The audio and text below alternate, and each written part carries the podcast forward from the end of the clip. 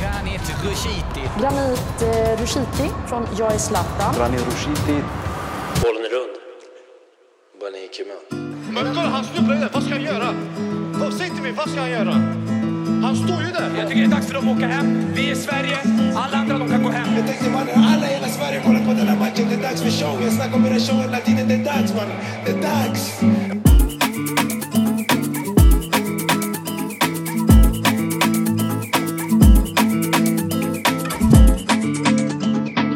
Tjena tjena, välkomna allihopa. Det här är ett eh, special occasion, special episode. Det är tionde avsnittet. Och eh, Addis, vi har med oss någon speciell idag, eller? Ja, stora namn. Stora namn, stora namn. Vi har Eh, hypat upp det två senaste vi har hypat upp det som fan nu. Men vi sa att det är det närmsta man kan komma the greatest i Sverige. Så without further ado, jag presenterar allihopa till Granit Rushiti. Välkommen. Tack så jättemycket. Tack så mycket. Välkommen, välkommen. För, för de som inte vet där ute, det är såklart du som spelar den store Zlatan i filmen Jag är Zlatan. Yes. Men eh, vi har ju sagt till det redan. Det är säkert för många som har pratat med dig om den filmen, så vi ska gå in på annat. Vi går in på din karriär i detta avsnittet, för du har lirat fotboll själv och det är det Ja. vi tycker är intressant. Okej, let's go. Vi börjar med fem snabba. Ja. Kort eller långärmad tröja? Eh, kort. Hemmamatch eller bortamatch? Hemmamatch. Nike eller Adidas? Eh, Nike. Film eller serie? Eh, jag, kommer, jag tror jag kommer få alltså en, en roll i en serie så jag har inte gjort det än. Eh. Så jag kan inte svara på det. Vi får jag, se tror helt att, enkelt. jag tror att serien är mycket mer intensiv så jag tror det är roligt. Alltså, ja. Ja, säkert. Eslöv eller Malmö? Eslöv. Ah, Helt rätt. Det är helt rätt. Du måste ta där det kommer ifrån ju. 100 procent. Granit, vi hoppar rakt in. Vi tänker att du får berätta om din introduktion till fotbollen. Hur, eh, hur började det? Eh, Det började att jag var, jag var fem år gammal. Eh, Så hade, hade jag en, en familjevän. Han var sex då. Och han skulle börja fotboll för att vi, vi kunde börja fotboll bara när vi var sex tror jag. Vi kunde inte börja tidigare. Eh, Så skulle han börja och sen var vi mycket också med varandra ute så jag blev påverkad av honom. Så sa han till mig, ja jag ska börja. Så gick jag till trän- eh, träningen med min farsa också. Och vi, kunde över, vi övertalade tränaren att jag skulle börja fotboll med ett år äldre. Ah, vadå? I, i Eslöv då. Ah. Så jag började fotboll när jag var fem. I Eslöv. Eh, jag minns när jag började alltså jag var... Jag var, Berätta, berätta. jag var riktigt rolig. Jag, jag, satt, jag, jag, satte mig, jag satte mig vid målet. Eh, motståndarmålet. Jag bara satte mig där. Sen min pappa sa till mig gubb spring, jaga efter bollen. Mannen låt dem, låt dem jaga bollen. Jag ska bara vänta här vid målet när jag får, när jag får bollen här vid målet jag gör mål. Riktig måltjuv. Riktig mål. Riktig måltjuv, ja. Så, Komedi. så jag började vara riktigt kass såklart men eh, Men det gick snabbt faktiskt, jag blev bra, alltså jag fick utveckling direkt Mm. eh, Jag lärde mig mycket snabbt så Ja, jag spelade i Eslöv fram till jag blev 13, nej 14 14, Mm. ja så i Eslöv där i, vi var väldigt, vi var väldigt, väldigt talangfulla uh, allihopa, vi uh, som spelade i den 99-årsklassen. Av alla, av uh, alla ålders, äh, åldersklasser i Eslöv, vi, vi, vi har varit den starkaste, 99. Fast jag är 00 då. Så jag spelade med dem, äh, utvecklades som fan. Sen gick jag till Lunds BK. Äh, och i Lund, där exploderade för mig faktiskt. Jag gjorde typ 36 mål på 19 matcher, något sånt. Må- Och jag blev uppflyttad, eh, jag blev uppflyttad där då med 98, jag fick spela med 98 där. U17. Fast de spelade, det finns ju U17 allsvenskan, sen finns det division 1. Ja, och de var i Mm. division 1 då. Så jag, jag spelade med dem, Hur gammal var du då? jag var 15. Oh. Faktiskt. Sen efter det så skulle, skulle jag bli uppflyttad till U19 och de spelade i allsvenskan.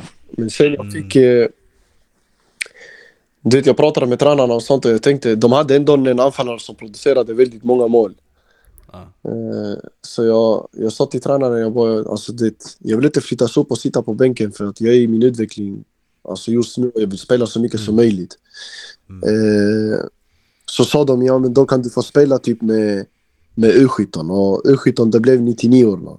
Och jag hade tagit det steget med 98 så jag tänkte, vad, vad ska jag gå ner igen du? Inte, Ja. i så fall, i så fall jag byter lag. Så, jag, så min vän också, han jag startade fotbollen med. Han kom med mig till, eh, eller jag, kom, med- jag åkte med honom för att han flyttade till, eh, han gick till Uzbeka först. Så när vi spelade ihop så var han kvar i, i 99 med 99 och han tappade motivation så tänkte jag skitsamma vi går vidare, vi går till eh, Olympic tillsammans. Och Beck Olympic det är ett riktigt bra lag i Malmö. Sen jag, jag tränade med Olympic kanske fem, sex träningar något sånt. Sen hörde MFF av sig till mig. Så min första, så jag gick på provspelning med Malmö. Sen jag spelade en träningsmatch. Och sen fick jag korsbandsskada där. Det var, du vet, det var, man var liten du vet. Fortfarande 15 år. Så du vet, jag, det enda var bara att köra du vet. Göra rehab. Så du var 15 Nej. när du drog eh, korsbandet eller? Ja, första gången. Eh, sen... Eh, vad fan heter det? Ja, det var bara att köra, du vet. Jag hade pratat med Malmö också. De sa till mig att jag skulle få min chans igen. Och, så, och det, det, ja, det spelade någon roll hur, hur länge jag var skadad och så vidare. Så jag tänkte, ja okej, vet, jag kör på. Sen eh, kom jag tillbaka. Eh, provspelade för Malmö igen. Och sen eh, kom jag in i skolan. I Malmö FFs idrotts, idrottsgymnasium. För först, eh, för först kom jag inte in i den grundskolan i Malmö. De tog inte in mig. Ja. Sen kom jag in i gymnasiet. Eh, sen kom jag in i Malmö också. Men sen, eh, ja jag vet inte. I U17 gick det faktiskt riktigt, riktigt bra. Eh, första halvåret gick det dåligt för att jag hade precis kommit tillbaka från skada och sen jag hade några träningsmatcher i början med, med U17 då. Och på de träningsmatcherna, eh, i början det gick bra efter eh, ett års eh, skadan. Sen jag kom in i en duell och jag, jag hoppade och hela mitt knä knakade igen.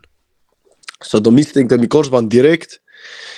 Så jag missade typ tre månader för att jag skulle göra såna här undersökningar och eh, magnetsträckning och sånt. Men det visade sig att jag inte hade någon skada alls.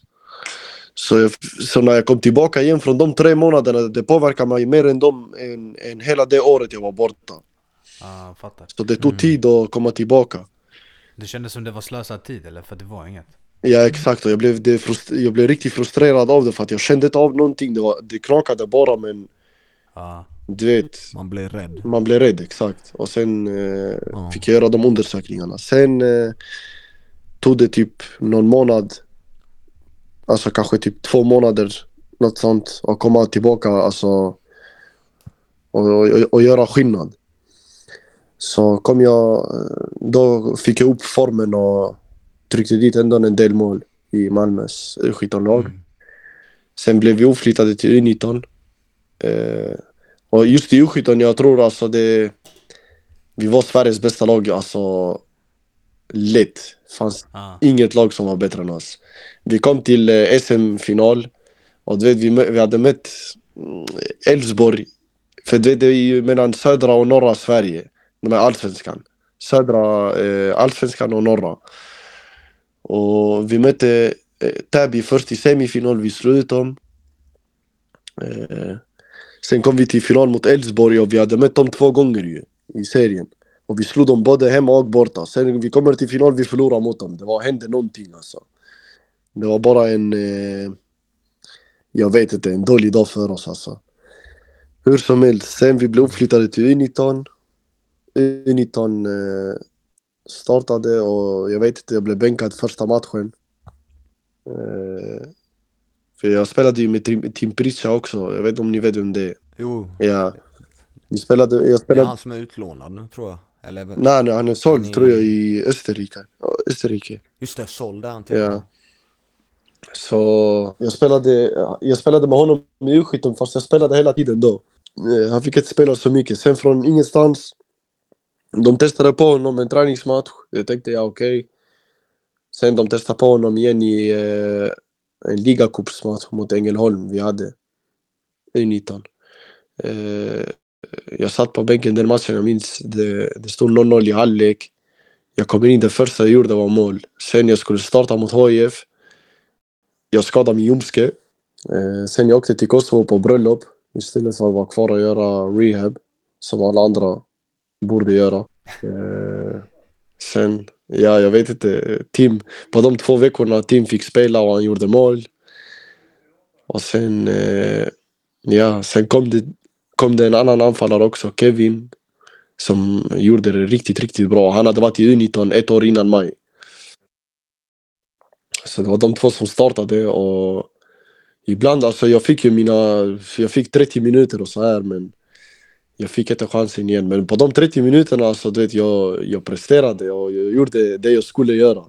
Det var show. Jag, alltså hela tiden, det har alltid varit show du vet, sen jag, sen jag var barn. Sen, eh, jag minns, det var en match i sommaren 2018. Vi skulle spela u- mot U21 eh, Kalmar. Sen, vi ligger under no- eh, 2-0 i halvlek och det var många A-lagsspelare den matchen som spelade. Det var nio allsvenska spelare för Kalmar. Och vi var, det var Christiansen och en del A-lagsspelare som spelade den matchen med oss också. Vi ligger under 2-0 i halvlek, jag kommer in i halvlek, jag gör mål direkt och sen det var min bästa match jag har spelat alltså. Vi vänder till 2-2 och sen sista sekunden de gjorde 3-2, vi förlorade matchen men jag, alltså jag spelade en match jag aldrig har spelat i Malmö. Så jag tänkte, ja okej okay, jag kanske får spela nu i U19. Sen jag kommer till U19, jag får spela 10 minuter, jag kommer in, jag tar på mig ett rött kort. Och sen eh, jag kommer tillbaka från, kor- eh, eller från röda kortet till match. Direkt rött kort igen.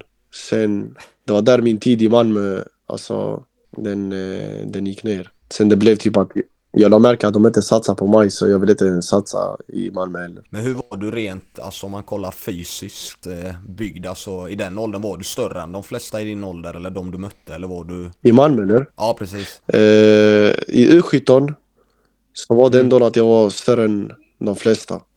Ja. Men det var ändå alltså några, några man mötte och sånt som ändå var byggda, alltså kraftiga. Men eh, mestadels. Men sen när vi kom till U19 så var det typ samma, så det fanns många som var i min storlek. Ja. Jag har fått spela med de som är i, i min storlek nästan alltid. Det var bara U17 där, det var några, några som var Lite skillnad. lite skillnad, ja exakt. Men alltså, jag tänker mest på konkurrensen. Verkar det sjuk? Hur, hur är det egentligen att spela i, i MFFs akademi? Det känns som att det är stor press alltså, redan i början. Är det så? Det är press hela tiden alltså. Det, Ah. det, du är aldrig säker alltså. Det, du måste prestera hela tiden. Hela, hela tiden. Det finns inte en match du, du spelar inte bra nästa match. Tyvärr, för vissa det var inte så, men för vissa det... För mig, för sådana som mig det var. En match, du... I alla fall. Ja, jag vet inte hur jag ska säga. Vissa, vissa kunde spela dåligt några matcher. Men eh, fort, alltså få förtroende. spela. Ja men det är klart, det, det är förtroende till- alltså, från tränaren. Det, det är stor Ja, exakt. Och det är inte bara, det är inte bara mig detta hänt, det är inte så många andra.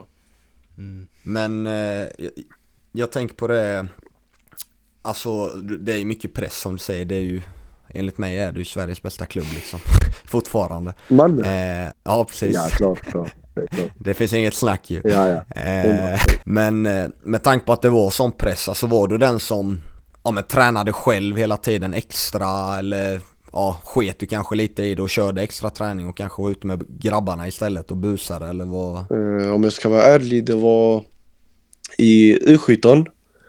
Mm. Där tränade jag hela tiden alltså. Det var bara träning.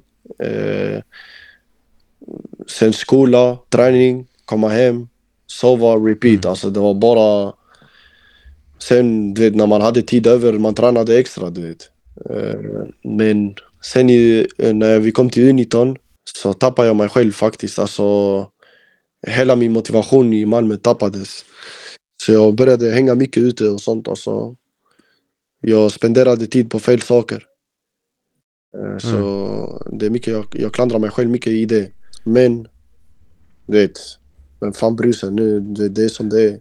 Livet har gått vidare men, du vet, eh, Du har lyckats ändå ganska bra ju. ja man krigar på, man kämpar på. Vi, vi alla lever med våra demoner som vi måste kriga med varje dag. Sen ja, jag började hänga ute mycket, spenderade tid på fel saker. Eh, så det blev, jag hamnade mycket ur fokus. Mm. Så ja, sen kom jag tillbaka till Eslöv och där och jag hittade mig själv lite mer. Eh, det tog tid, det tog jätte, jättelång, jättelång tid faktiskt i Eslöv. En hel säsong alltså.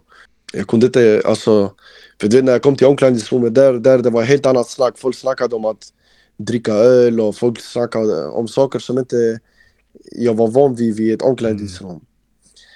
Så då... Inte lika seriös. Nej exakt. Det var division 2 du vet men det är fortfarande du vet Malmö, Malmö du vet. Så det tog tid för mig att anpassa mig. Men efter en period så kände jag okej nu du vet, det är dags. Jag hittade en, en, jag hittade en agent och jag började prestera och du vet han här agenten han tog mig lite överallt i Europa och jag testade på massa olika klubbar. Eh, jag började först med Greutherfurt, den andra ligan i Tyskland. Och jag provspelade, jag kom, du vet, du vet vem Ergimovra är va? Känner igen namnet lagkapten i Albaniens eh, landslag. Eh, han var det innan. Eh, och han spelade i Greutherfurt då. Så mm, min agent sa till mig att jag skulle gå dit och träna med A-laget. Jag kommer in i omklädningsrummet, jag bara, jag var A-laget du vet. Till tränaren. Så han bara, nej du ska träna med U23. Så det var typ så, vad fan händer? Du vet. Hur, det, jag, blev, jag tänkte, ja okej skitsamma, du vet, det är ändå en möjlighet. Så jag tränade med deras U23-lag och du vet, inte för att skryta eller något, något sånt på det sättet, vet, men på riktigt, alltså jag kände av att det var klasskillnader, klasskillnader mellan mig och dem, du vet. Eh, så vi hade, du vet, allting gick bra på träningen. Vi hade intern match. Jag gjorde hattrick i in- internmatchen. Så du vet, det var... Jag, jag kände att jag skulle få ett kontrakt där, du vet. Mm. Så jag kommer hem, jag tänkte jag ska bara packa mina väskor och sen, du vet, det, det är dags att flytta härifrån. Eh, sen jag fick ett besked av min agent att de inte kunde signa mig just nu, de ville signa mig till sommaren. Det var bara en sån myt han la. Vad var det för, eh, alltså var, var det vinter då eller vår eller? Det var... Det var september 2019 jag åkte. menade nästa sommar. Precis ja. Efter säsongen. Fuck. Så det var en sån grej ja. Sen... Eh, jag tänkte vad fan du vet. Hur är detta möjligt? du vet? Jag kunde inte gå in i mitt huvud du vet. Ska signa en spelare, man väntar en Ja, sommar. what the Fan. What the fuck. Ja du vet, det gick inte in i mitt huvud för att jag var, alltså, jag var stensäker på att jag skulle få ett, ko- få ett kontrakt här. Du vet. Det var... Ja. Det, det, var inget, det var inget tvivel på det. Sen eh, två veckor efter, du vet, jag minns jag hade, en dag jag hade bråkat med min bror här hemma. Vi hade tjafsat. Sen eh, jag får ett samtal av min agent och bara ja du, vet du, om två dagar fixa dina väskor och sånt, du ska åka och träna med Sporting Lissabon. Vad är detta? Hur fan kan ni, vet. Vet, de nekar mig Greutherfurt och nu du säger till mig att jag ska gå till Sporting Lissabon. Ena stunden det signar nästa sommar, nu direkt Sporting Lissabon. Ja, fattar du? Sen du vet, jag, jag kommer in till min bror, jag var till honom jag bara "Ey, jag ska träna med Sporting Lissabon. Han kollar på mig, han bara gjorde så. Right. Så han stänger dörren. Så jag stänger dörren. Jag tänkte vilken kille mannen.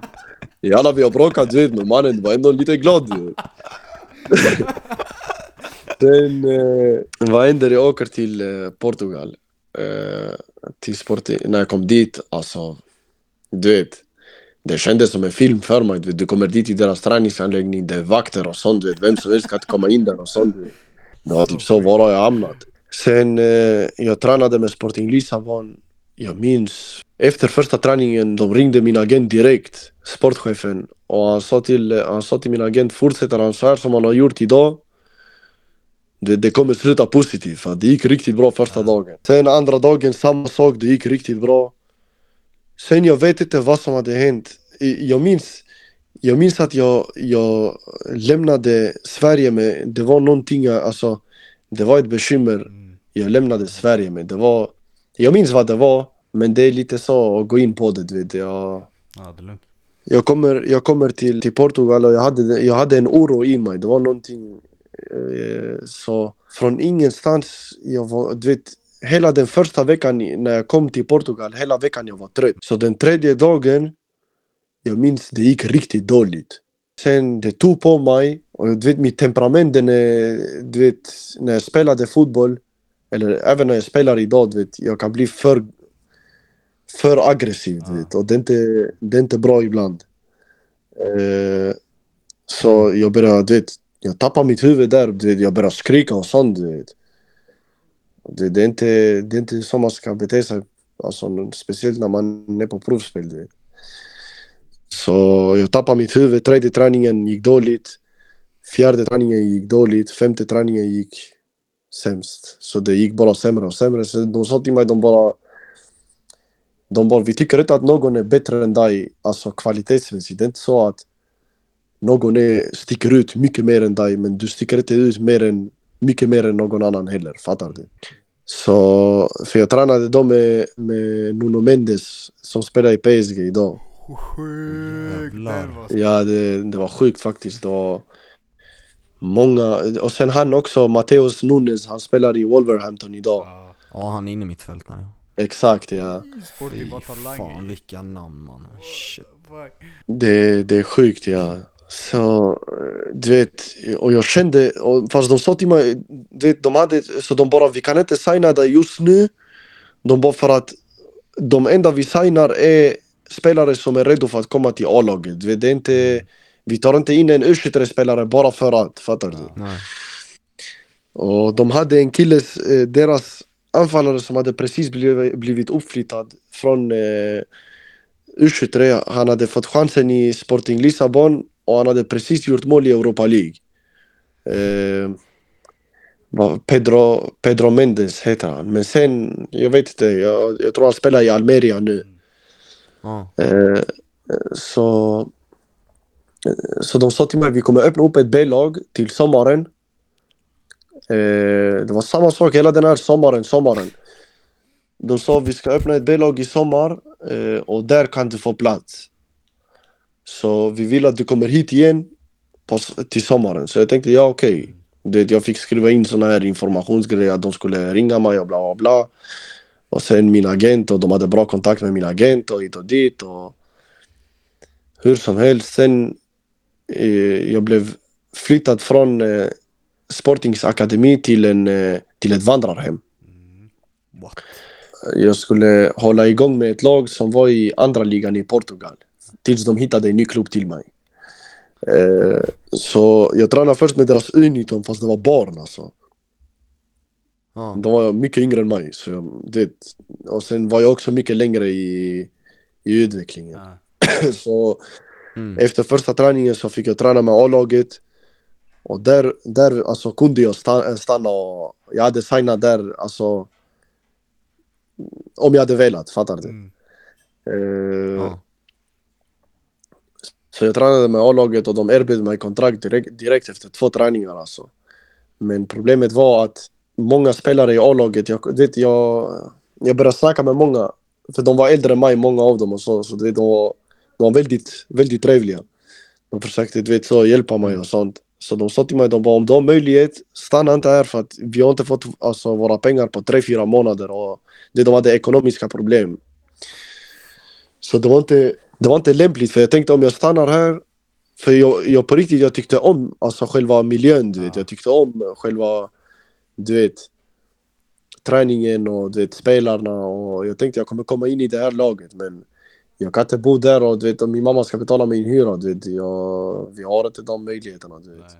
Eh, så ja, sen från, från ingenstans jag skulle, jag skulle åka till Braga och träna med Braga på riktigt. Det var så planerna var. Men sen från ingenstans, min agent han ringer och säger till mig, ja, du vet, eftersom du har gjort det så bra här, vi tror på riktigt du kan eh, komma in i Benficas U23-lag. Alltså starta där. Så jag fick gå och provträna med Benfica. Och där det var, alltså de stängde ner mig alltså. Tufft eller? Ja, alltså jag hade ingen chans. Aj, aj. Det var alltså, fy fan vilken kvalitet det var alltså. U23, det är ju mot- alltså, det är reserver till A-laget eller? Ja exakt, de har, eller nej, eh, Benfica har B-lag. Ah, okej. Benfica har B-lag. Eh, Sporting hade inte B-lag. Ah. De skulle göra ett. Men eh, alltså det fanns talanger där. Alltså det var helt stört alltså. Det var helt stört faktiskt. Sjukt alltså att de har sån kvalitet. Det, det var, Fan. jag vet inte om det, alltså grejen, grejen är samtidigt också, du vet, det var inte mina bästa träningar, du vet. Jag, det var inte mitt bästa. Jag vet om att det inte var mitt bästa, men på plats, så som det blev, som allt utspelar sig, jag visar inte... Man kan sitta och snacka hur mycket man vill, men när det, när det gäller, det är då man ska visa, du vet. Ah. Eh, så ja, det blev inte av. Det, de, skickade mig, de skickade mig därifrån. Eh, så kom jag hem. Sen fick jag det meddelandet av Zlatan. Ja, det var då alltså? Ah, Ja, det var då. Och, eller medan jag var där jag fick meddelande men ah. när jag kom tillbaka det var då jag gjorde provfilmningen. Sen kom jag tillbaka, sen åkte jag på korsbandsskada. Shit. Så det var allting, allt var sån sjuk timing för jag tänkte hela tiden alltså, du vet, jag var på resande fot hela tiden alltså. Så det var, du vet, det var, det var hela tiden, för min agent var hela tiden så, okej skitsamma nu, vi måste gå på nästa, det går inte att stanna. Mm. Eh, jag minns att vi hade, min agent fick ha dialog med dessa här från Zlatan-filmen eh, redan när jag castade om jag kan spela in den här filmen eller inte. För att jag, jag ville jag ville göra, alltså du vet, jag ville ju satsa på min egen fotboll. Precis. Men sen eh, när jag fick korsbandsskadan så var det inga, alltså, jag hade inte fått filmen än. Men det var, det var, en, det var en jobbig tid, det var en jobbig tid. Men man, man lärde sig mycket av den också. Mm. Shit. Så nu, nu är det bara att växa, vet. Fan vad sjukt story. Man kommit in i en helt annan, du vet, helt annan bana i livet, helt ny resa. Och man lär sig hela tiden, du vet, även om du vet, saker kanske går bra, och saker har gått bra, saker har gått över förväntningar. Du vet, man vet aldrig vad som händer en i livet, du vet. Eh, Man tar, man tar bara resan som den kommer och man bara kämpar på och krigar som vanligt. Det är, jag är en normal kille som alla andra, det är bara, det är bara att kämpa och satsa på sina drömmar, det är inget annat. Nej, fan, grymt, Men, alltså fan vad rörigt när du var där i Portugal alltså. Ja. Ja, det var riktigt rörigt. Alltså, jag bodde i vandrarhem. Folk kom in och ut från rummet hela tiden. Jag bodde där i tre veckor. Du var helt ensam där Alltså, va? Ingen annan som var... Ja, ingen som var med mig. Nej. Så du vet, Bara det där är jobbigt ju. ja det var riktigt sned. Men samtidigt, jag vet inte, jag har alltid, jag alltid älskat att vara med mig själv. Så jag, vet, jag sket i det om jag ska vara helt ärlig. Det var, det var typ så, okej jag är här nu. Och du vet, jag, jag vet inte, jag tyckte om stället så mycket så jag tänkte Portugal var det stället jag ville på riktigt flytta till. Mm. Alltså när jag kom dit och allting, hur allting var, det var bara typ så. Alltså bo här, det här hade varit drömmen alltså. Eh, men såklart, du vet. Nu när jag tänker efter, det, det var ändå tuffare än vad jag... För jag har alltid varit så, du vet. När jag varit i vissa po- positioner, du vet. Jag har försökt alltid hant att hantera den så som den är. Men efteråt är det alltid typ så, okej, vet, det var ändå en, det var ändå en jobbig tid. Alltså, du vet, hela tiden man strävar efter att få ett kontrakt, men man fick inte, man fick inte, man fick inte, du vet. Man bor i vandrarhem, man bor överallt och du vet, man känner inte igen någon, man är bara med sig själv. Du vet, men jag tror, när man är inne i den fotbollsbubblan också, du vet, man, man skiter i allt annat, du vet. Ja. Ja. Men jag måste fråga ändå när du nämnde Nuno Mendes, alltså hur bra var han redan då? Han måste ju varit helt sjuk eller? Om jag ska vara helt ärlig, eh, just då jag kände inte av att han var Att han stack ut eller så kanske? Alltså kolla grejen var han var riktigt snabb. Tekniskt också, som fan. Men jag vet inte vad det var. Det var någonting att jag kände inte att han var någon Alltså typ Han kändes inte så klass. speciell eller? Jag inte om jag skulle, skulle jämföra mig själv med han. Nej, fattar. Men var han ytterback då med eller? Eh, Han var ytter offensiv eh, eller vänsterytter också. Ja. Så han kunde spela både som vänsterytter och han spelade För jag minns jag kollade en match eh, när jag var där då. För de skulle spela en match när jag var på provspel. För det var mitt i säsong. Eh, Mm. Han spelade vänsterytter, han var väldigt, han var väldigt duktig men det, det, jag, jag kände inte bara av klasskillnaden mellan mig och men sen samtidigt, jag ska inte säga så för jag, jag var också väldigt duktig på fotboll, du vet. Nu, nu när jag spelar fotboll, du vet, jag spelar i femman, jag, jag börjar spela nu i division 5. Så med några vänner och sånt. Jag bara alltså, men jag har blivit för lat. Alltså, du vet. Det är inte samma, det är inte samma sak. Plus du vet mitt knä, du vet, jag pallar inte riskera den ibland. Och, det, Det sitter ju fan i huvudet. jag har helt andra prioriteringar i livet. Ja, Ja. ja det är fullt förståeligt. Fan. Men alltså vad gjorde du Vad gjorde du för att hålla motivationen uppe? Jag tänker mest i Portugal där, när det var så tufft. Det var bara fotbollen som fick dig att fortsätta eller? Alltså det var bara typ, jag var i ständig... Alltså du vet, det var hela tiden en, en ny utmaning och sen du vet... Man försöker ta den och du vet, man, man försöker få ett kontrakt och du vet... Det var den, det var den känslan att jag bara jagade, du vet. Så... Det var det som drev mig också, att bara jaga, jaga, jaga, det jag vill ha. Mm. Men, men jag fick tyvärr inte det.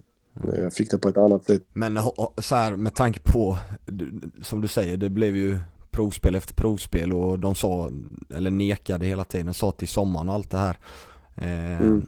Har du något tips kanske för någon yngre som kanske är, i samma sits idag? Alltså, vad tänkte du mest? Var det bara liksom att ah, men vi kör vidare, vi kör på, det till slut kommer det, eller var det någonting annat som fick dig liksom motiverad att bara fortsätta vara agenten som pushar och bara ah, men vi kör igen, vi testar de här, vi testar de här eller?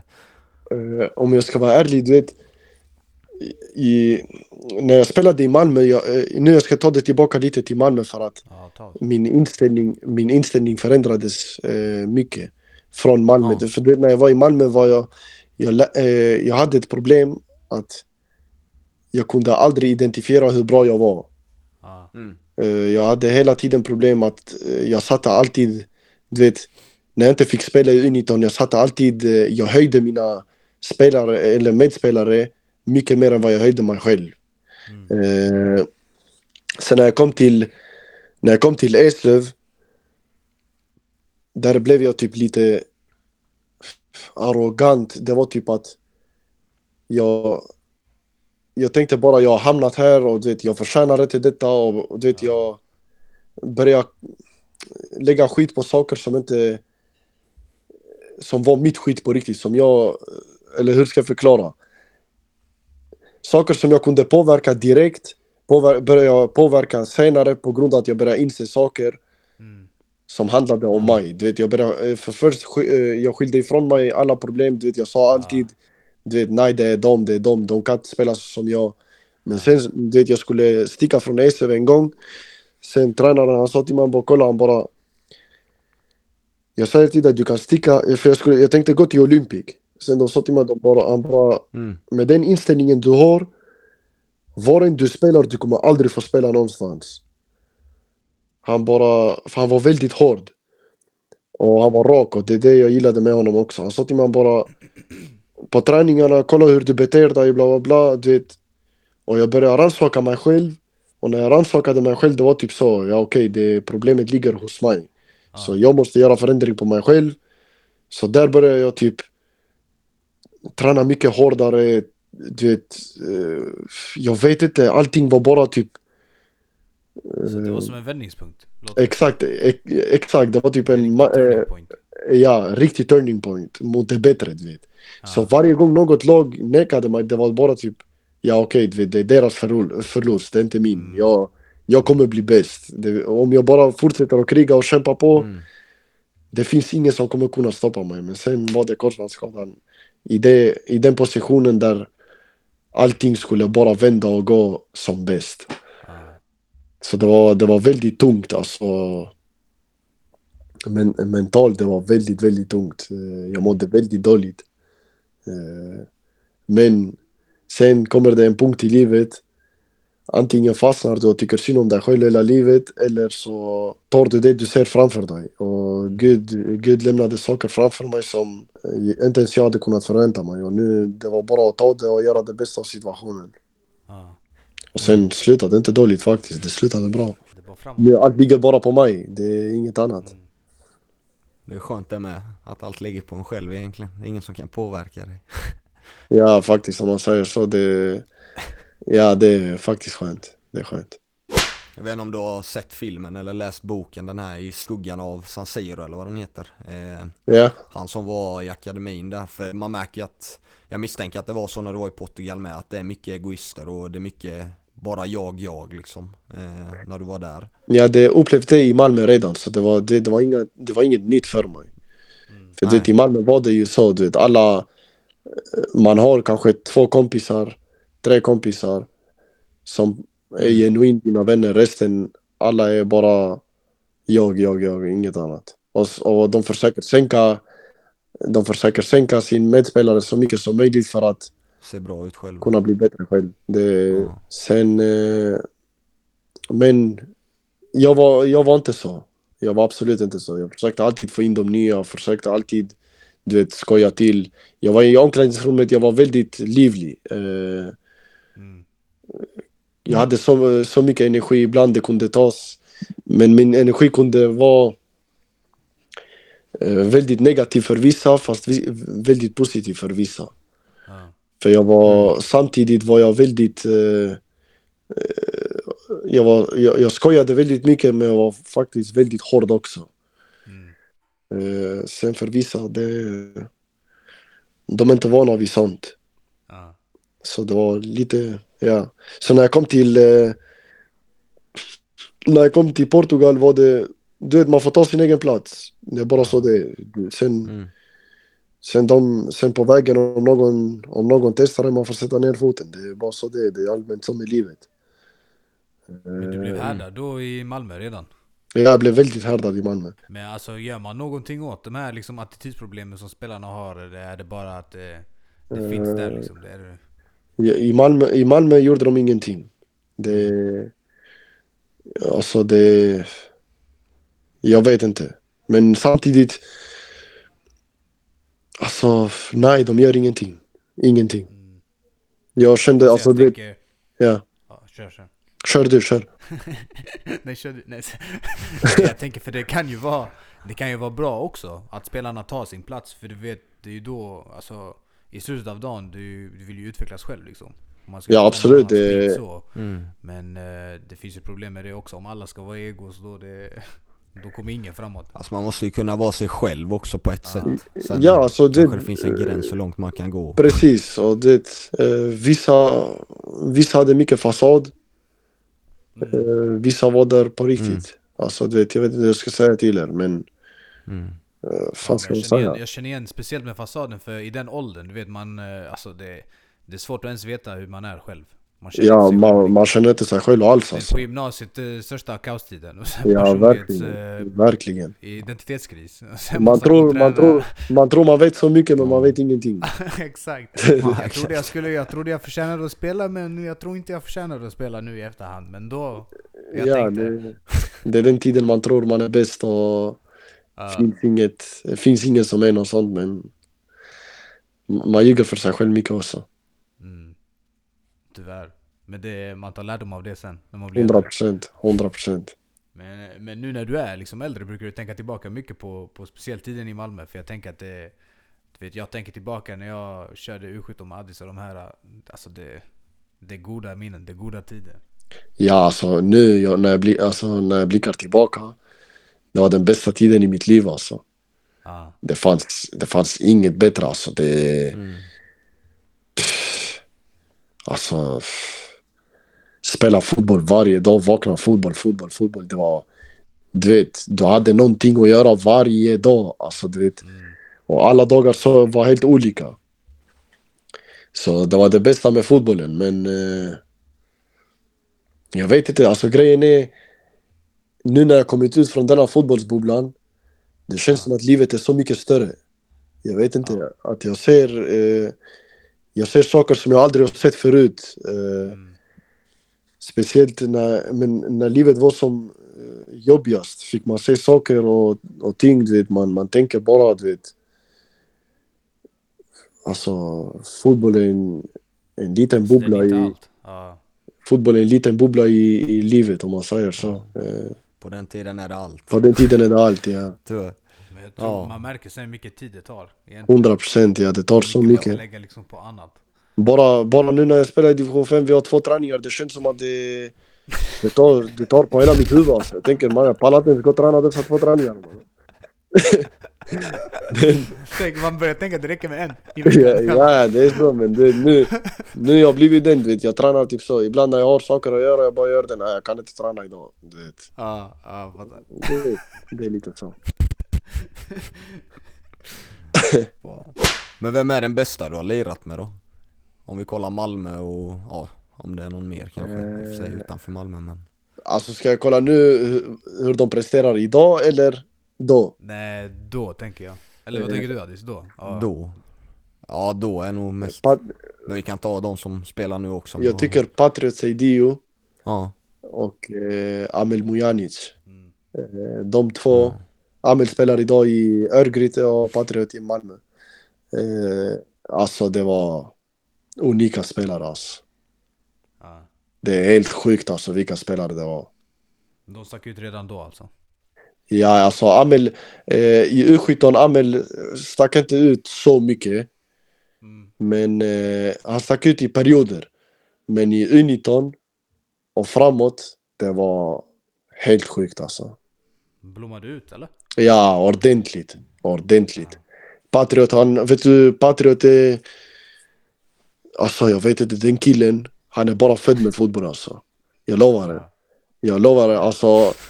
Nu jag vill inte berätta hans historia och sånt för du vet, det är, han, det är hans ensak. och det är Ja, han, ja. 100%. Men eh, den killen är väldigt, väldigt unik alltså. Jag lovar det. Mm. Så jag hoppas, jag önskar honom ver- verkligen, du vet. Jag önskar honom all lycka. Idag är jag gift med hans kusin. Så, Så? ja, så vi, vi har ändå en, alltså ett band om man säger så. Ja, connection kvar. Ja, det är kul faktiskt. Men visste inte ens du var gift brorsan. Ja, jag är gift Grattis! Tack så mycket. Gifte du dig nere i Kosovo eller? Nej, nej, hon är härifrån. Jag, jag är uppväxt med henne så vi har, vi har varit med varandra sen jag var, sen jag fyllde 16. Ah, the high school sweetheart ju. Ja, det är sån high school ja. Jag var helt slut alltså. I high school. Alla var helt slut. Alla var slut på high school, alla var borta. Ja, den tiden var riktigt rolig alltså. Bollen är rund. Har du något roligt du tänker på nu direkt? eh, Så här Spontant bara granit, någon, någon sjuk story. Uff. Men vad intresserar er? Allt möjligt. Vi har en, jag vet. Addi sa en rolig där han... Det var gadda höger vänster, du vet klubben de fick reda på det och sen det var lite kaos, du vet så allt möjligt. Ja, Festade ni mycket i den åldern eller? Alltså inte, första året så var, då var det som du sa, det var ju U17 för oss då i Värnamo, alltså då var det inget annat än fotboll, alltså om någon skulle be mig hämta en öl åt någon annan, det finns Ja. inte en chans. Eh, och sen, ja, när vi kom upp i U19, Vigan slutade där i U17, Jag sen jag och brorsan var bänkad U17, det räckte för mig. Jag tänkte han spelar inte med vad är det här? då? Och det sjukaste var, det sjukaste var varje träning alltså, alltså som huvudtränaren inte var på och bara assisterande, jag gjorde världens show mannen. Alla vet från den tiden, jag gjorde Ja. världens show när han inte var där. Så när han kom tillbaka bror, han fick ingen feedback, han visste inte att jag hade gjort värsta grejerna, fattar du? Så det var, ja, det var, det var min life story där, fotbollen. Fuck. Jag tänkte fuck it. Nej men sen var det efter U19-tiden där som, ja det var ju lite knas, vi har berättat lite om det i podden. Ble, enligt mig var det lite fel på tränaren. Och eh, sen kände både jag, jag och Anton bodde ihop ju där i Värnamo i studentboende eller vad man ska kalla det. Så efter det när vi kände att, nej men nu, nu är vår chans över typ. För att Precis. Ja. man märkte ganska tydligt. Och då festade vi som fan liksom. Så då, då var det typ bara fest. Och sen spela på i moderklubben typ. Och fan vill. brorsan. alltså. Ja, jag, För problemet var att ni bodde i den där studentlägenheten bror. Det var ingen, ingen kontroll brorsan. Nej, det var... Det fanns en lapp när du kom in. De här reglerna gäller. Vi försökte bryta varenda regel som fanns på den pappret. ja, jag kan tänka mig när man, eh, när man har så fritt, när man är själv och sånt. eh, Ja, så Ja. ung också. Ja det är farligt alltså. Men i 14-15 års åldern, hur var ni? Spelade ni mycket fotboll eller var det, vad gjorde ni? Ja det var bara fotboll för Ja, min nej, del samma. alltså. Det var, det har varit det Jag minns att vi, Ja. vi gjorde grupper på Facebook så här, sen eh, vi skrev så här, vilka kan köra konstgräset idag? Sen man drog bara till Ja. att konstgräs körde. För Värnamo har många sådana här konstgräsplaner och sådär. Det står, det är såhär, bon, det är håla bror. Det, Men som Eslöv. Exakt. så eh, ja. Så vi, vi körde mycket, skulle jag säga. Ja, jag fattar. Men grejen var, du vet, jag var, jag, jag var så mycket, du vet. Jag, samtidigt som jag spelade mycket fotboll var jag alltså riktigt mycket ute på gården också. Mm. Eh, Så jag gjorde mycket, alltså jag, i den åldern, typ 14, 15. Jag försökte alltid utmana allihopa. Eh, eh, typ när det kom till att bråka med folk och du vet folk som jag, jag störde mig på alla de som höll på och beckna och sånt i den åldern du vet. Eh, Så jag ville alltid utmana dem bara för att visa dem och sätta dem på plats att bara för att jag är fotbollsspelare du vet Tro inte, tro inte att du kan bete dig på ett visst sätt. Jag var alltid eh, väldigt bråkig eh, fram tills jag blev eh, eh, 19 kanske. 19 sen, jag slutade, jag slutade bråka när jag blev 19. Mm. Eh, sen när jag blev 20 började jag bråka igen. Eh, så det försvann en period, sen den kom tillbaka. Och sen eh, den försvann när jag blev 21. Helt och hållet. Nu, alltså det... Jag gillar, jag, jag avskyr sånt alltså. Jag gillar inte det. För att det...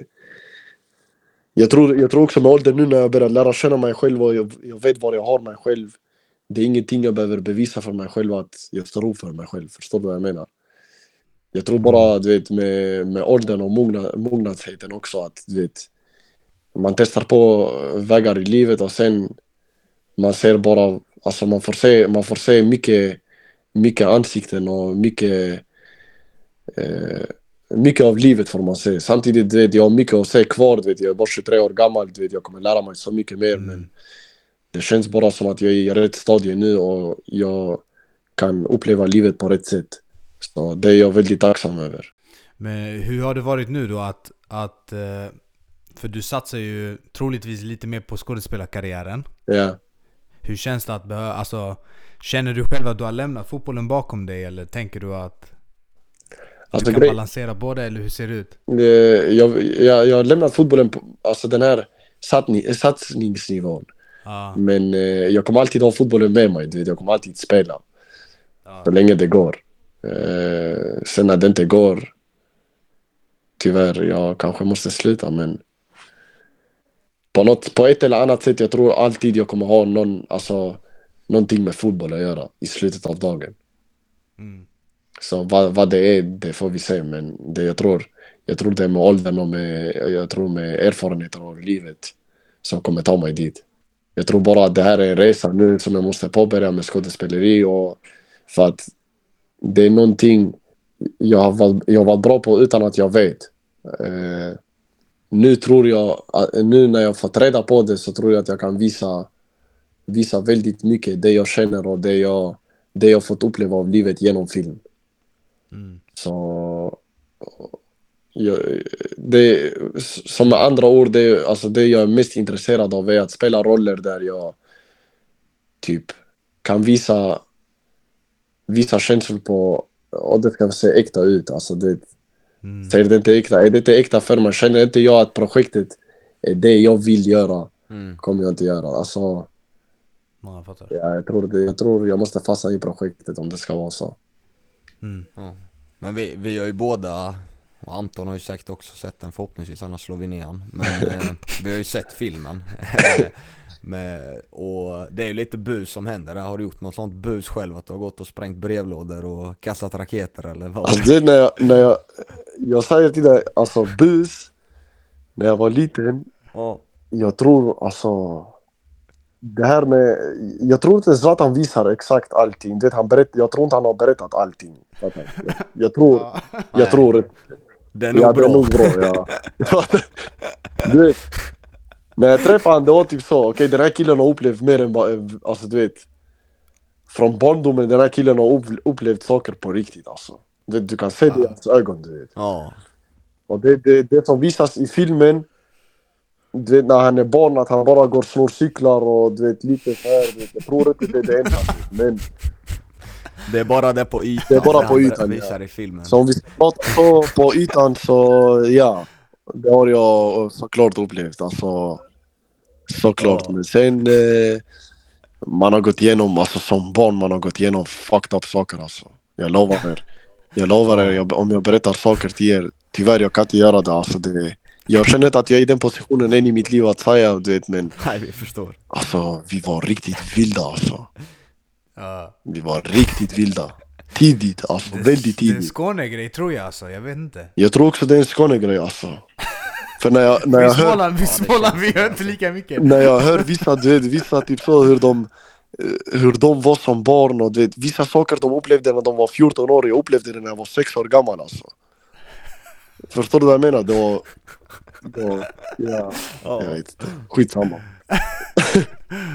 Men det var kul. Det, var, det, det, är en rolig, det är en rolig resa man har fått uppleva alltså. Jag tänker bara, jag kunde inte göra så mycket bus för hemma brorsan, jag hade en, en albanfarsa. Det... Ja, det var, det var jag, problem. minns, jag minns alltid de, du vet, när polisen jagade en och sånt. Man, man var mer rädd att, poli, att uh, farsan skulle få reda på det än polisen. Jag sket i polisen helt. alltså. Det är fortfarande så ju. Ja, det är fortfarande så. Ja. Skojar Så du? länge de inte ringer till päronen. Ja, ja. Det är den man, vad ska morsan och farsan säga när man kommer hem mannen? Men nu, nu sa du att eh, planen var, du berättade lite innan här att du körde den här ungdomsgrejen, studiecirkeln. Ja. Du kan ju berätta lite om den. Jag har påbörjat nu en studiecirkel eh, där jag ska prata med, samla ihop några, eh, ett, ett gäng grabbar. Kan vara unga killar och, eller äldre, Eh, upp till 25 eller 30. Eh, jag tror det är 25. Så ska vi sitta och prata alltså mycket om mycket hur det är att vara alltså ungdom idag, hur det är att vara man i dagens samhälle. Eh, sen ska vi gå vidare med detta till, kommun, eh, till kommunen och politikerna här i Eslöv.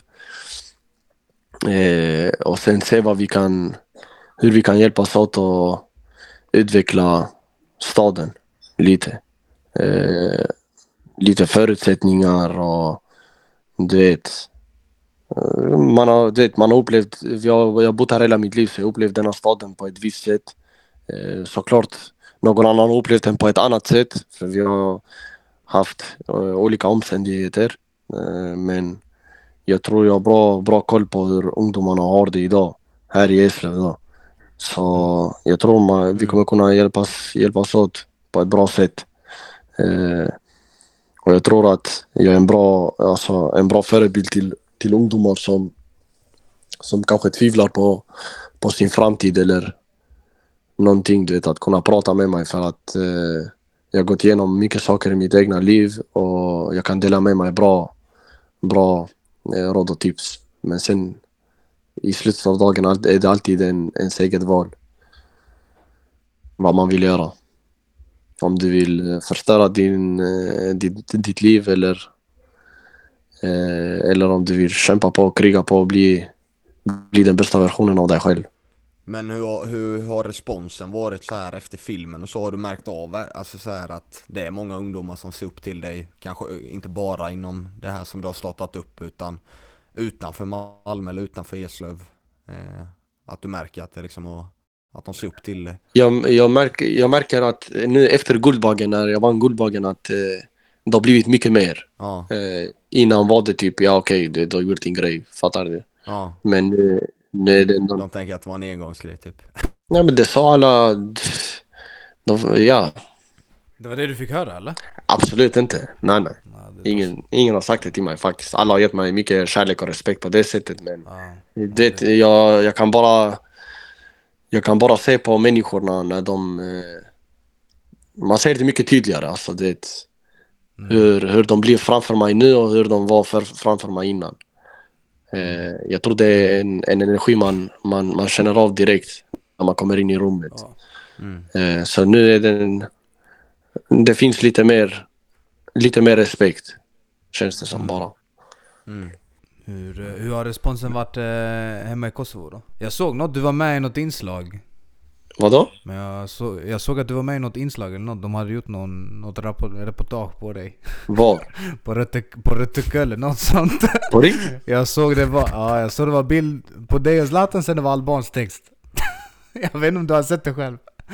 Kunde du inte läsa? Jag vet inte. vad det stod men det, gjort, det står att du var med i, i filmen. jag kanske har gjort någon intervju eller någonting. Jag gjorde många intervjuer där i Kosovo men grejen är de kan inte Ah. se filmen där, det är det som är problemet. Ja, det, är inte... det är alltid så. Ja. Så det är lite, det är lite svårt att... Uh, alltså det har varit svårt att fånga den publiken men... Alltså det har ändå, det har ändå catchat lite men inte folk... Du vet, jag, har mycket, jag har fått mycket kärlek därifrån också. De har skrivit mycket meddelanden för, till folk som har sett den. För de, de, går in på sådana här eh, eh, online, online-sidor och kollar. Ja. Eh, så där, alltså, jag har fått kärlek och så men... Från, alltså du vet, TV också. Jag har fått TV-tid där också. Och sånt, du vet, så för, Visa upp mitt ansikte. Men, eh, det kommer dit, det kommer dra sig dit. Vi börjar med Sverige och sen, eh, som Zlatan säger, Sverige är min frukost och Europa är min lunch och världen är min middag. Det är så man Men jag måste fråga, hur är känslan liksom? För jag kan misstänka att kanske under din skoltid eller så att det var många som kanske, ja vad ska man säga, eh, att de inte trodde på dig, att du kanske skulle bli, för du, jag vet att du kan säga att du inte har lyckats, men du har ju ändå lyckats ganska bra. Eh, alltså den känslan måste ju vara helt magisk och motbevisa tvivlare liksom. Alltså grejen är, det samtidigt som jag alltid var den här eh, fotbollsstjärnan i klassen, du vet. Eh, Så var jag alltid så pass eh, impulsiv i mina beslut och eh, jag gjorde massa dumma grejer så det typ täckte över också en del, du vet. Eh, så folk tvivlade på mig för att de tänkte att jag var dum. Alltså att jag gjorde dumma saker hela tiden. Så den, där tvivlade de på mig mycket. Men sen när jag fick min korsbandsskada så var det typ, man märkte av att alla de, det när man var barn, det var inte, alla slutade tro på en. Vet. Eh, eh, Men vet du, det bästa var att bara motbevisa mig själv. Alltså att jag kan klara av det jag vill. Spelar ingen roll vad den är i livet, du vet. Mm. Jag är bara den karaktären som kommer lyckas och det är bara så det är. Det finns inget annat i, som, alltså, jag vet hur det är som människa, det, att ge upp, det är inget alternativ. Så var livet än tar mig vet jag att jag kommer vara den bästa versionen av mig själv och det för mig är det att lyckas. För att det behöver inte vara, det behöver inte vara att jag får det bästa jobbet utan att jag, att jag är mig, mig själv fullständigt ut. Jag mår bra i mig själv och sen fortsätter kriga för det jag vill. Sen det som kommer, det kommer. Det kan vi inte, det kan vi inte påverka. Det, det finns, som sagt, jag tror väldigt starkt på Gud och Gud har skrivit våra vägar. Det är bara att kämpa och tro på det man gör. Sen det som kommer, det, man hamnar i situationer i livet som du aldrig kan inbilda dig eller förstå dig på ibland. Men eh, man blir satt i de positionerna, sen vad du gör i de positionerna är upp till dig. Eh, Jag tror bara att man ska bara vara, alltså, man ska se sina möjligheter och ta dem. För alla kan inte se de möjligheterna de har varje dag. Eh, för att vi blir, vi blir, vi blir på, alltså, påträngda med många andra saker i huvudet, många andra problem. Eh, men jag tror bara om man öppnar ögonen och inser att man kan göra någonting så är det omöjligt för någon. Bara man påbörjar det och gör det med rätt intentioner så kommer det. det. Jag vet, jag har upplevt det, jag, jag har sett det. Och det är nu det bara att fortsätta se det och se nya nivåer, nya nivåer i sig själv och i livet. Och om någon kommer hålla koll på det nu, det är vi. 100%. Varje steg du tar nu granne, vi kommer vara Jävla bröder. Hänga Så med. kul att höra. Verkligen. Vi, vi kommer komma ner där i Eslöv och kolla matcherna också. Ja, ni är Fixa verkligen... Jag biljetter svär bara. ni, ey, ni, Eller det är gratis kanske. jag svär ni är mer än välkomna alltså. vi kommer ner, jag lovar dig. 100 procent. Bara skriv till mig på Instagram, kom, kom förbi, kolla min, Och vi eh, kommer, kolla min mat det så vi lovar kan vi. gå och käka någonting tillsammans. Vi löser det alltid den här beefen, vem som har bäst kebab och sånt. Vi, vi, vi, Jag lovar, jag säger vi ska inte in på den med den annan. lovar- Med jag vår er sås, en bror sak. Smålands sås. Det är en en annan sak. grej. Jag svär på allt. Nu, jag kommer lägga höga, alltså eh, hög standard. Och det, men jag lovar dig att Esus pizza, Esus pizza är Sveriges godaste pizza. Det är så. Hundra, jag, jag lovar dig alltså. När det kommer till kebab, kebabpizza, inte såna här italienska pizzor och sånt. Nu jag snackar om kebabpizza. Ja. Esus pizza, du ska få smaka den när ni kommer ner. Ni kan komma och kolla någon match, sen vi går och käkar någonting. Eh, vi ska gå och käka i den piz- pizzerian jag säger till er. 100% det, men det viktigaste för mig det kommer vara såsen. För i Värnamo, vi har dundersås. Ja, walla vi också alltså. Det är det jag menar bror. 100% Alltså allting är on point bror. Jag lovar dig. Jag vet, jag var en gång Malmö, de sa till mig alla alla och de här Tji, mannen, Malmö, bror, Falafel de- 40 spänn Det var någon som falafel 40 spänn men det var inte värsta Jag grejen vet, walla fattar jag vet. inte. De chokar Malmö riktigt mycket alltså. Det de överdrev Ja, ja sönder, bror. jag Nej men jag lovar dig alltså. Jag överdriver inte Esrum nu. Jag säger till dig. Sveriges godaste pizza. Alla, alla som har jag kommit från det, jag tror Malmö. det är bättre i små, små orter Alla som har kommit från Malmö, alla säger mannen den här pizzerian är sjuk alltså. Det, det finns ingen bättre eh, pizza i Sverige. Jag lovar. ja, vi, får se, vi får se när vi kommer ner Ja, 100 procent. Men då, då tänker jag att vi rundar av grann. Det var ett dunder att ha med dig. Skitroligt avsnitt. Eh, att du tog dig tiden att vara med, det, det är riktigt nice. Och, och sjuk historia du har haft egentligen. Jag vet inte ens om så många känner till den storyn i Portugal och, och det där. Men jag tycker det är sjukt. Jävlar bror, det var riktigt kul att få snacka med er också. Tack så mycket för att jag fick delta. Inga problem. Inga problem, du är mer än välkommen. Ja, det, honor is on our side och sånt. Min bror, detsamma. Men då, eh, Inga vad är problem. planerna nu här efter? Det är eh, fotboll lite, division 5 och så studiecirkeln eller? Studiecirkel, sen Eller studiecirkel. egen, eh, jag håller på att skriva egen kortfilm just nu. Eh, sen, eh, det, det är ett projekt som är på gång också. Eh, faktiskt, om jag får den här rollen, det, eller jag, jag 100 procent jag, jag kommer få den, inshallah. Man ska inte jinxa något ändå. Vadå? Man ska inte jinxa något ändå. Nej, man ska inte jinxa något ändå, exakt. Inshallah, bro, det kommer. Eh, men får jag den då, det är alltså 10 av 10. Och det kommer komma. The shutdown då, det är show på riktigt. Ja, så jag tror det här året är året som stängs ner faktiskt om jag ska vara helt ärlig. Vi hoppas, vi hoppas. Men den här du skriver själv, eh, kortfilmen, eh, vad är det för genre du satsar på? Är det drama eller? Ja, drama. Det ska, det, det kommer ha mycket betydelse. Ja. Ja, det blir bra. Vi ser fram emot det. Bästa. Tack så jättemycket för att jag fick eh, vara här killar och fortsätt göra er grej och jag hoppas, jag önskar er all lycka med det ni gör. Detsamma! Tack detsamma Hej, sköt om er? Och glöm inte, du har säkert någon släkting i Värnamo bror, han alban där. Han- Jag ska, jag ska kolla upp det, jag ska kolla upp det med min Bror, jag farsa. svär du har någon där. Jag ska kolla någonstans det. finns. Haydi. Titta. Vi ses, haydi, ciao.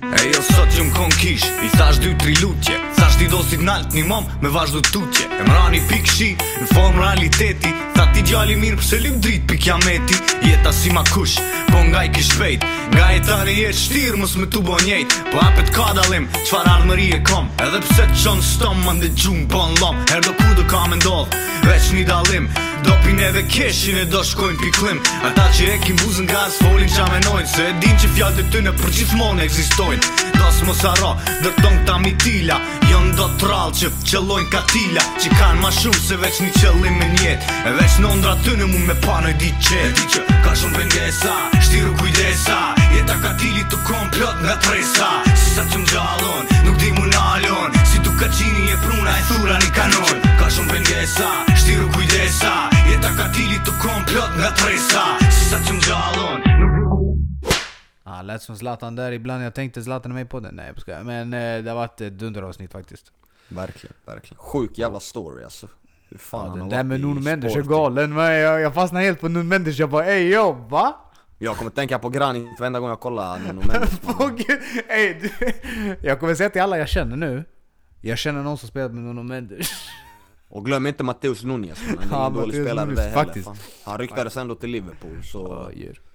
Men eh, Ja, mäktigt avsnitt Tur att Anton missade så vi slapp honom Faktiskt, Eller faktiskt. är Anton med? Jag har kanske? lyssnat, eh, det, jag trivs väldigt bra i den rollen. Och bara lyssna och ta lyssna av... eh, Ja, era djupa samtal. Du kan ju bli den här tekniken vi letar efter som alltid fixar tekniken. Ja, för Vigan det är ju katastrof. Ja, var, den här gången var... såg Den här gången var det hände? själv som inte bara klickade på att välja micken men det får ju stå för mig. Nej.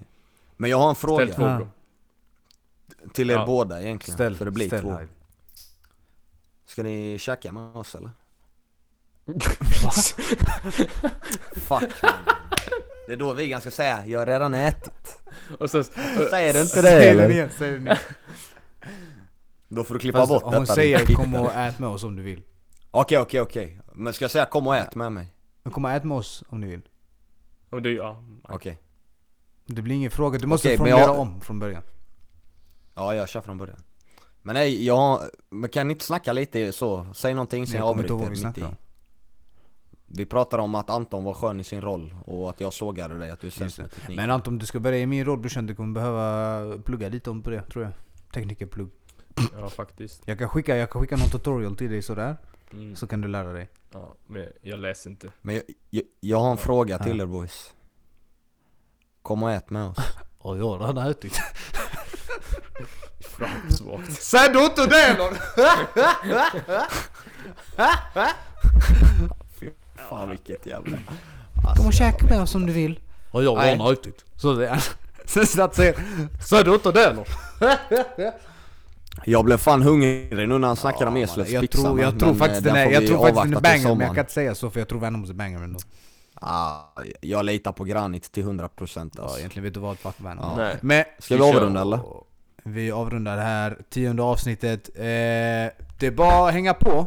Elfte avsnittet kommer komma och det blir ett dunderavsnitt. Vi har med oss en talang, vem det blir, ni får se. Ha det gött. That's all I can say. Ciao ciao. Ciao Bella. Ciao bello. Ciao tutti eller? Nej Ciao då. tutti.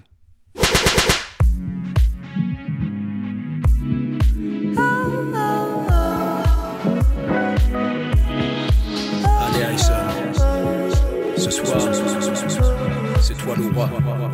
T'as compris Yes sir! Vas-y, écrase le beat.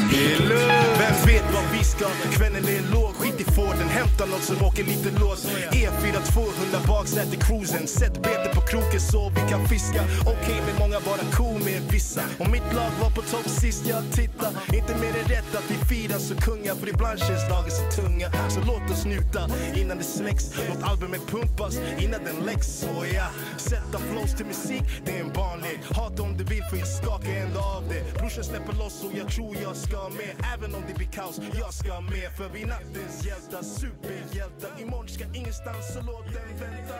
Låt den andas, låt den vara. Knaset som gör dagen tunga. Röda mattan är för oss, det handlar om oss.